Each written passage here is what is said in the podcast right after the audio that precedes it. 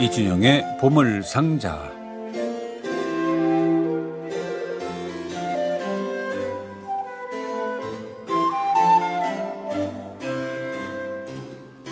방송은 어떤 프로그램 또 프로그램 안에 코너마다 시그널이 있어요. 지금 나오는 시그널을 들으면 세월이 많이 흘러간 뒤에 어, 저도 이 자리를 떠나고 이준영 씨도 이 자리를 떠났을 때 어?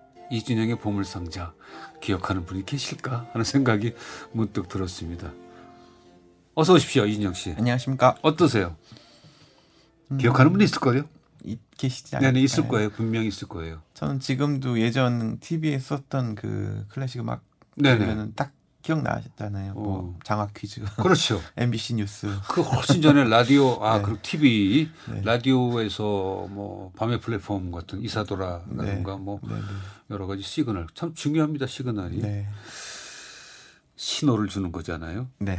자 오늘은 어떤 얘기 해주실 겁니까? 예, 오늘은 음악 형식 하나의 역사와 전개 또 네네. 뭐 이런 얘기를 해볼까 합니다. 바로. 모음곡인데요. 모음곡 예전에는 이제 일본에서 쓰는 용어를 그냥 따서 조곡이라고 조곡이라고 했죠. 있죠.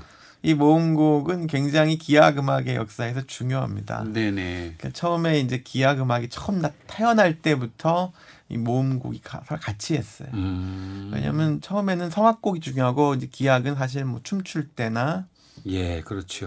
아니면 뭐 이런 행사용으로만 쓰던 것이었는데 그것이 이제 독립적인 독자적인 장르로 떠오를 무렵에 사람들이 두 가지 길로 이제 기악 음악이 나가게 됩니다. 네. 하나는 즉흥 연주를 하면서 예. 그것이 이제 하나의 장르로 나아가는데요. 음. 즉흥 연주가 장르로 바뀌게 되는 곳들이 이제 뭐 토카타라든가 아. 환상곡, 판타지아라든가 뭐 이런 것들이 대표적으로 네. 이런 즉흥 연주를 어떤 음악 형식으로 만들려는 노력으로 만들어진 것이고요. 다 그거는 그 노력은 출판사가 한 거 아니에요 그냥 출판이 이루어지기 몇백 년 전부터 연주자들이 했으니까요. 연주가들이 했다고요 네네. 그거를 아 예. 그렇군요. 이미 중세부터 이런 노력이 시작되니까요. 네네. 에, 그리고 또 한편으로는 이제 두 번째는 춤곡을 하나로 메들리처럼 엮어서 하나의 장르로 만들려는 시도를 하는데 네. 이것이 이제 모음곡으로 어 이제 발전하게 하게 된 누가. 먼저 시작했다는 기록이 있습니까? 어 사실 중세부터 그런 움직임이 조금씩 있었는데 우리가 알고 있는 모음곡으로서의 시작은 프랑스에서 시작됩니다. 아 그래요. 7세기에 네네 누구예요? 바로 릴리죠. 릴리가. 네. 네. 이 릴리의 오페라, 프랑스 오페라는 기본적으로 춤이 굉장히 많이 등장하는데 그렇죠. 예, 이 릴리 오페라가 워낙 인기를 끌다 보니까 거기 릴리 오페라에 들어있는 춤곡을 따로 떼서 이제 연주하려는 사람들이 많아진 거예요. 음. 그러면서 그 곡들을 엮어서 이제 모음곡으로 드디어 만들게 됩니다. 네 그렇군요. 그래서 대개는 뭐 알르망드, 꾸랑트, 사라방드, 또 지그 사람- 예. 뭐 이런 형식이 있죠. 형식이 물론 이제 처음부터 이렇게 정해진 건 아니고 계속 바뀌면서 차츰차츰 자리를 네네네. 남아 나가는데 그 앞에 맨 앞에 이제 아, 서곡이 그렇군요. 붙을 수도 있죠. 그걸 그대로 바흐가 물려받은 거네요. 그렇죠. 네네. 음. 어, 그래서 어, 릴리와 프랑스 궁정에서 이 모음곡 네. 형식이 나타나서 이제 전 유럽으로 전파되게 됩니다. 예. 그런 의미에서 먼저 릴리 곡 들려드릴게요. 예. 륄리 오페라에 나오는 이 가장 무도의 서곡이라는 것을 에, 륄리의 음악적 동료였던 당시에 위대 아주 훌륭한 건반 주자였어요. 네. 장 앙리 당글베르가 건반용으로 편곡한 가장 무도의 서곡입니다. 그러니까 륄리 오페라에 나오는 예, 예. 관현악 춤곡을 이제 건반 악기로 편곡하기 시작했다는 것을 아, 볼수 있는 야, 그런. 작품입니다. 에, 들려드리겠습니다. 에, 셀린 프리쉐 하프시코드 연주로 들려드립니다.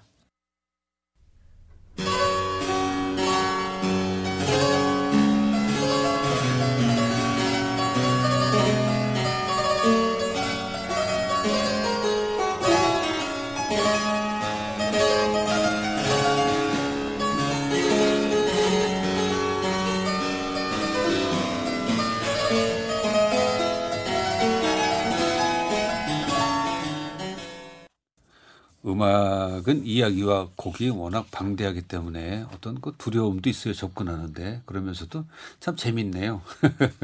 예. 륄리의 가장 무도의 서곡을 에, 당글베르가 편곡을 했고요. 셀린 프리쉐가 어, 하프시코드 연주를 했습니다. 자, 그 후의 얘기는 어떻게 이어집니까? 예, 그러면서 어, 이제 모음곡은 프랑스에서 독일과 이탈리아, 영국 등으로 퍼지면서 네. 어, 전 유럽으로 확산되는데요. 음. 아까 말씀드린 것처럼 여러 춤곡을 다양하게 엮었는데 기본 형태는 역시 서곡 이 오는 경우도 있고 안 오는 경우도 있고 네네. 서곡 다음에는 알르망드, 꾸랑트, 네. 사라방드, 지그 이게 가장 기본형이 네, 됩니다. 그렇죠. 예, 그래서 각각 춤곡들이 성격이 달라서 네네. 그 곡들이 이제 어떤 흐름을 만들어내게 되는 거죠. 아, 이럴 때 춤곡들의 위치를 바꾼다거나 그렇죠. 혹은 춤곡 사이에 다른 춤곡을 삽입해서 더 예. 길게 만들면 이제 또 색, 색깔이 확 바뀌는 셈이죠. 그거에 대한 수요는 누구였어요, 그러면? 어, 모든 사람들이죠. 집에서 연주했거든요. 아, 그런 거예요. 예. 당시에는 어, 이런 것들은 어, 가정에서 가정 음악은 음. 네네. 모든 그 중산층 이상 서민들이 아주 필수적인 요소였으니까. 그래서 그 협주곡보다는 단악기 연주가 이렇게 많았군요. 협주곡은 좀 훨씬 더 뒤늦게 나타나기도 하고 네. 협주곡은 기본적으로 아마추어보다는 프로들의 그렇고. 음악이잖아요. 근데 이런 모음곡은 프로와 아마추어들이 다 함께 연주하는 그렇다면 그 음악이니까요. 바흐의 그 유명한 무반주 바이올린 소나타 파라티타라든가 네, 또 무반주 첼로 모 첼로 모음곡 같은 것들은 네, 역시 그 함께 모일 수 있는 시간과 돈이 필요하기 때문에 혼자 해라 해서 발생됐을까요? 어, 근데 바흐의 소나타나 파르티타는 워낙 어려워서 사실은 어, 모든 사람들이 연주하라고 만든 것 같지는 않고 예, 예. 전문 연주자 혹은 자신을 위해서 만든 것 같아요. 음, 음, 그게 파- 혼, 바흐는 뭐든지 그냥 받아들이는 법이 없습니다. 예, 바꿔놓지요. 독, 독주곡 네, 단악기 악기 하나의 독주곡의 발생은 어, 그 시대상을 그대로 반영하는 거군요. 네 그렇죠. 예, 어, 이 모음곡에서는 그래서 항상 대개는 알망이 먼저 옵니다. 알망, 알망드, 또 알망, 알르망드, 네, 또 알망드. 알망이라고도 하죠. 예.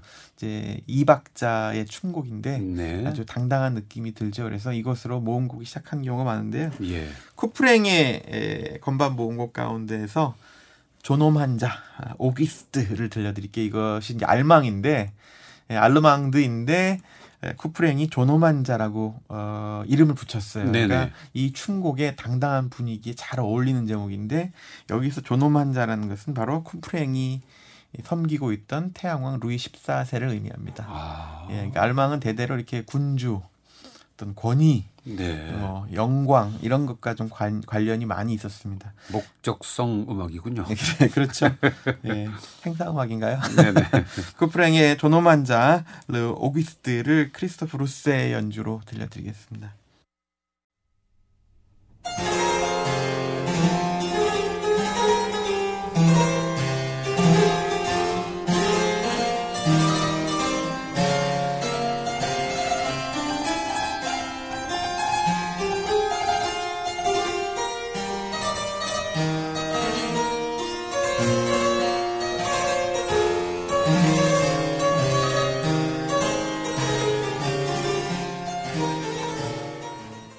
예, 쿠프랭의 존엄한 자 크리스토프 루세의 하프시코드 연주였습니다.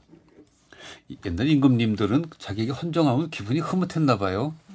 특히 루이 14세는 좋아했죠. 그저 와서 연주해지 그러면 우리는 네. 우리 앞에 와가지고 누가 헌정한다고 연주 아 이거 왜 그러시냐고 제발 그러시지 말라 그럴 것 같은데. 루이 14세는 예술을 어, 자신의 영광과 정권, 권력을 과시하는 도구로 썼죠. 아, 그래서 미술, 건축, 음악, 네. 문학 모든 그 대가들이 다 베르사유에 몰려들었습니다. 아, 독재자들이 월- 워낙에 그 예술을 잘 이용했습니다. 네, 루이 14세는 그 중에서도 첫손 처음인 것 그렇군요. 예, 엄지 예. 손가락인 것 같습니다. 아, 반갑습니다. 드디어 요한 세바스찬 세바스찬 바흐의 이름이 나타났습니다. 네.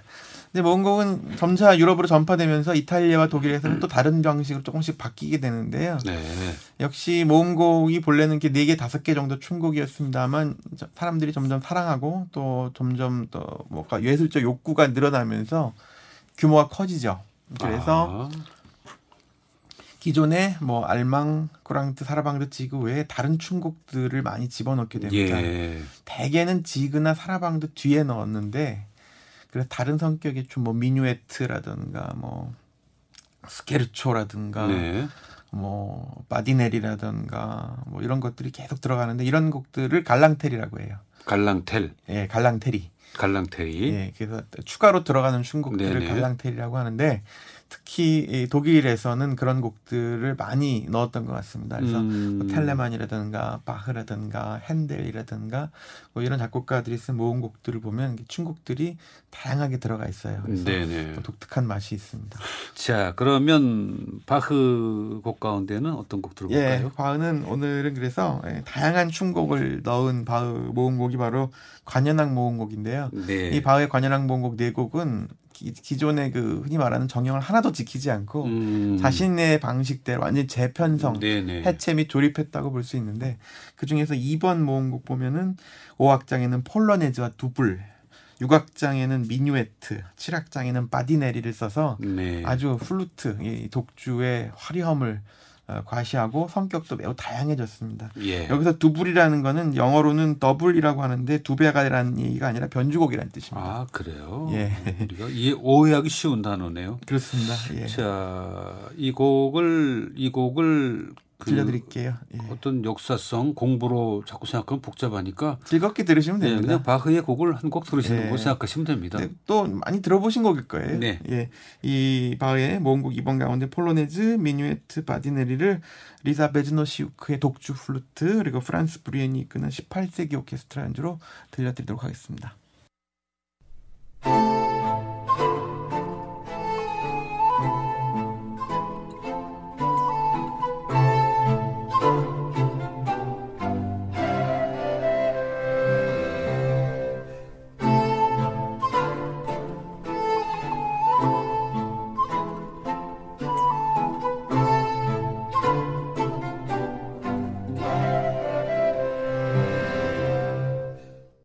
요한 세바스찬 바흐의 관현악 모음곡 2번 B단조 가운데 다섯 번째 악장, 여섯 번째 악장, 일곱 번째 악장 이어드렸습니다. 리사 베즈노시우크의 플루트 연주, 프란스 브뤼헨이 지휘하는 18세기 오케스트라가 함께했습니다. 간단하게 아름다운 그 바흐의 모음곡을 들으셨습니다. 네. 이준형 씨는 우리를 복잡하게 하는 분입니다. 때로는 재밌게 들으시면 됩니다. 음, 그럼요. 네. 자, 그 다음에 또 모음곡 하면 또 떠오르는 곡이 있죠. 네, 모음곡은 빈 고전파 시대가 되면 사라지기 시작합니다. 아, 이제 소나타 형식이 에, 음. 음악 장르의 가장 기본적인 형식이 되면서 네네. 모음곡은 서서히 사라지죠. 그래서 모차르트도 아주 젊은 시절에 모음곡을 한곡 몇 곡 썼는데 그. 다음부터는 안 썼죠. 아, 그래요. 예, 그리고 이제 베토벤부터 슈베르트부터는 모음곡 양식을 전혀 쓰지 않고 네네. 어, 모음곡 양식은 서서히 그 우리가 아는 춤곡 모음곡으로서의 예, 예. 예, 스위트 모음곡은 에, 그러니까 18세기 후반의 역사의 뒤안길로 음, 사라집니다. 다만 이제 모음곡이라는 말의 의미는 바뀌었지만 그래도 이름은 살아남아서 다른 용도로 좀 쓰이기 시작하는데요. 예. 여러 가지 용도로 쓰이기 시작하는데 우선 망한 작품을 어떻게든 살려보려고 네. 거기에 있던 곡들을 좀 이렇게 발췌해서 음, 음. 엮을 때 이제 모음곡이라는 말을 쓰기가 편하고요. 네네네. 그 다음에는 거기 더 나아가서 아예 처음부터 그냥 형식으로 모음곡이라는 어, 형식으로 아예 작품을 처음부터 쓰는 경우가 예. 생겨납니다. 그래요. 그리고 20세기에는 바로크 음악을 다시 이제 많이 사랑하게 되면서 어, 모음곡도 살아나서 요즘에는 작곡가들이 모음곡을 쓰고 있어요. 음, 그러고 보니까 그 계속 프랑스에만 남아있지 않네요. 아르레 여인 모음곡도 1모음곡, 2모음곡 그렇고 또 음, 비제 카르멘 모음곡도 그렇고. 네, 그렇지만 뭐이 프랑스에만 남아있던 것은 아니고요. 네. 독일이나 영국 작곡가들도 모음곡을 썼습니다. 아, 그렇습니까? 예, 들려드리도록 하겠습니다. 네네. 먼저 BJ 카르멘 모음곡인데 이 곡은 전자입니다. 카르멘이 워낙 인기를 얻, 맨 처음에 쇼는 실패했지만 네. 인기를 얻으면서 거기에 있는 작품들을 이제 독립적으로 콘서트에서 듣고 싶어 하니까 네네네. 동료나 후배 작곡가들이 그걸 따로 떼내서 에, 이리저리 편집하고 엮어내서 모음곡 형태로 만들었죠. 갈라 콘서트가 가능하도록 예. 모은 것 같은 그런 느낌입니다. 네, 아르레 여인 모음곡은 에, 비슷하면서 좀 다른데 아르레 여인 자체가 실패했기 때문에 근데 네. 예. 음악은 좋더라 그래서 음악만 떼내서 모, 모음곡 형태로 이제 아 그런 거군요. 바꿔놓은 것이죠. 네. 자 먼저 카르멘 모음곡 가운데 한곡 예, 들을까요? 간주곡 3번인데요. 뭐 카르멘은 뭐 워낙 귀에 익숙한 선율이라 예. 더욱 즐겁게 들으실 수 있을 겁니다. 마르크 민코프스키와 루브레 음악가들 연주로 들려드리겠습니다.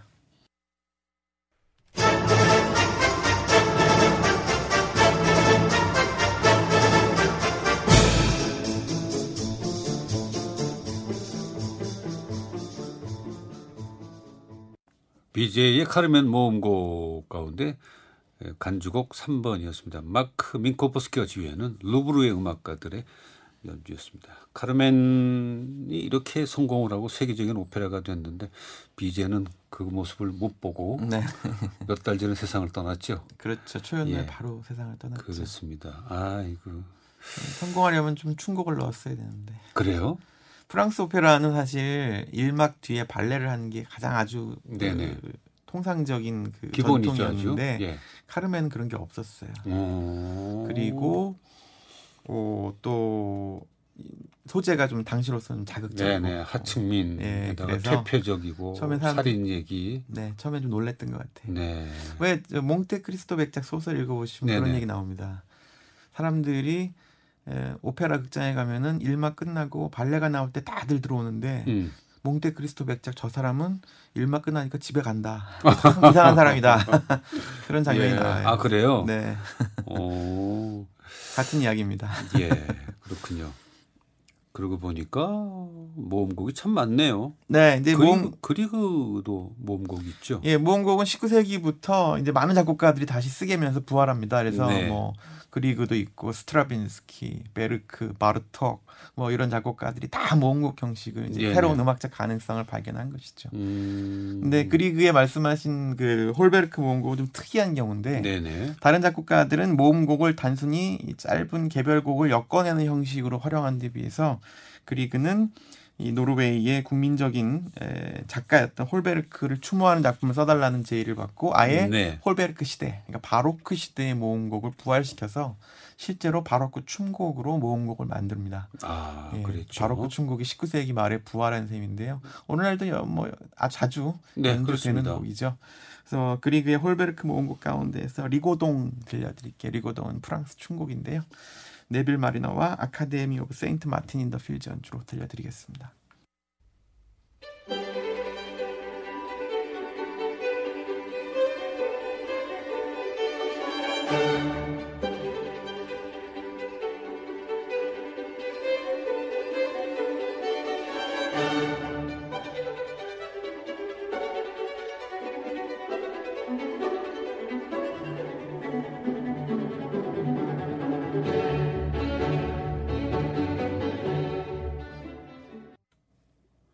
그리그의 홀베르크 모음곡 가운데 리고동을 네빌 마리너가 지휘하는 아카데미 오브 세인트 마틴 인 더 필즈의 연주로 들려드렸습니다. 그러면 엘가의 수수께끼 변주곡도 어찌 보면 수수께끼 모음곡일 수 있었어요. 그럴 수 있죠. 그, 그 네. 형식으로 보자면 맞습니다. 예. 그렇게 모음곡이라고 이름 붙였어도 아무도 뭐라고 안 했을 거예요. 글쎄 그랬을 예, 것 같아요. 맞습니다. 모음곡 하면 애청자 여러분들이 많이 떠올리실 것 같아요.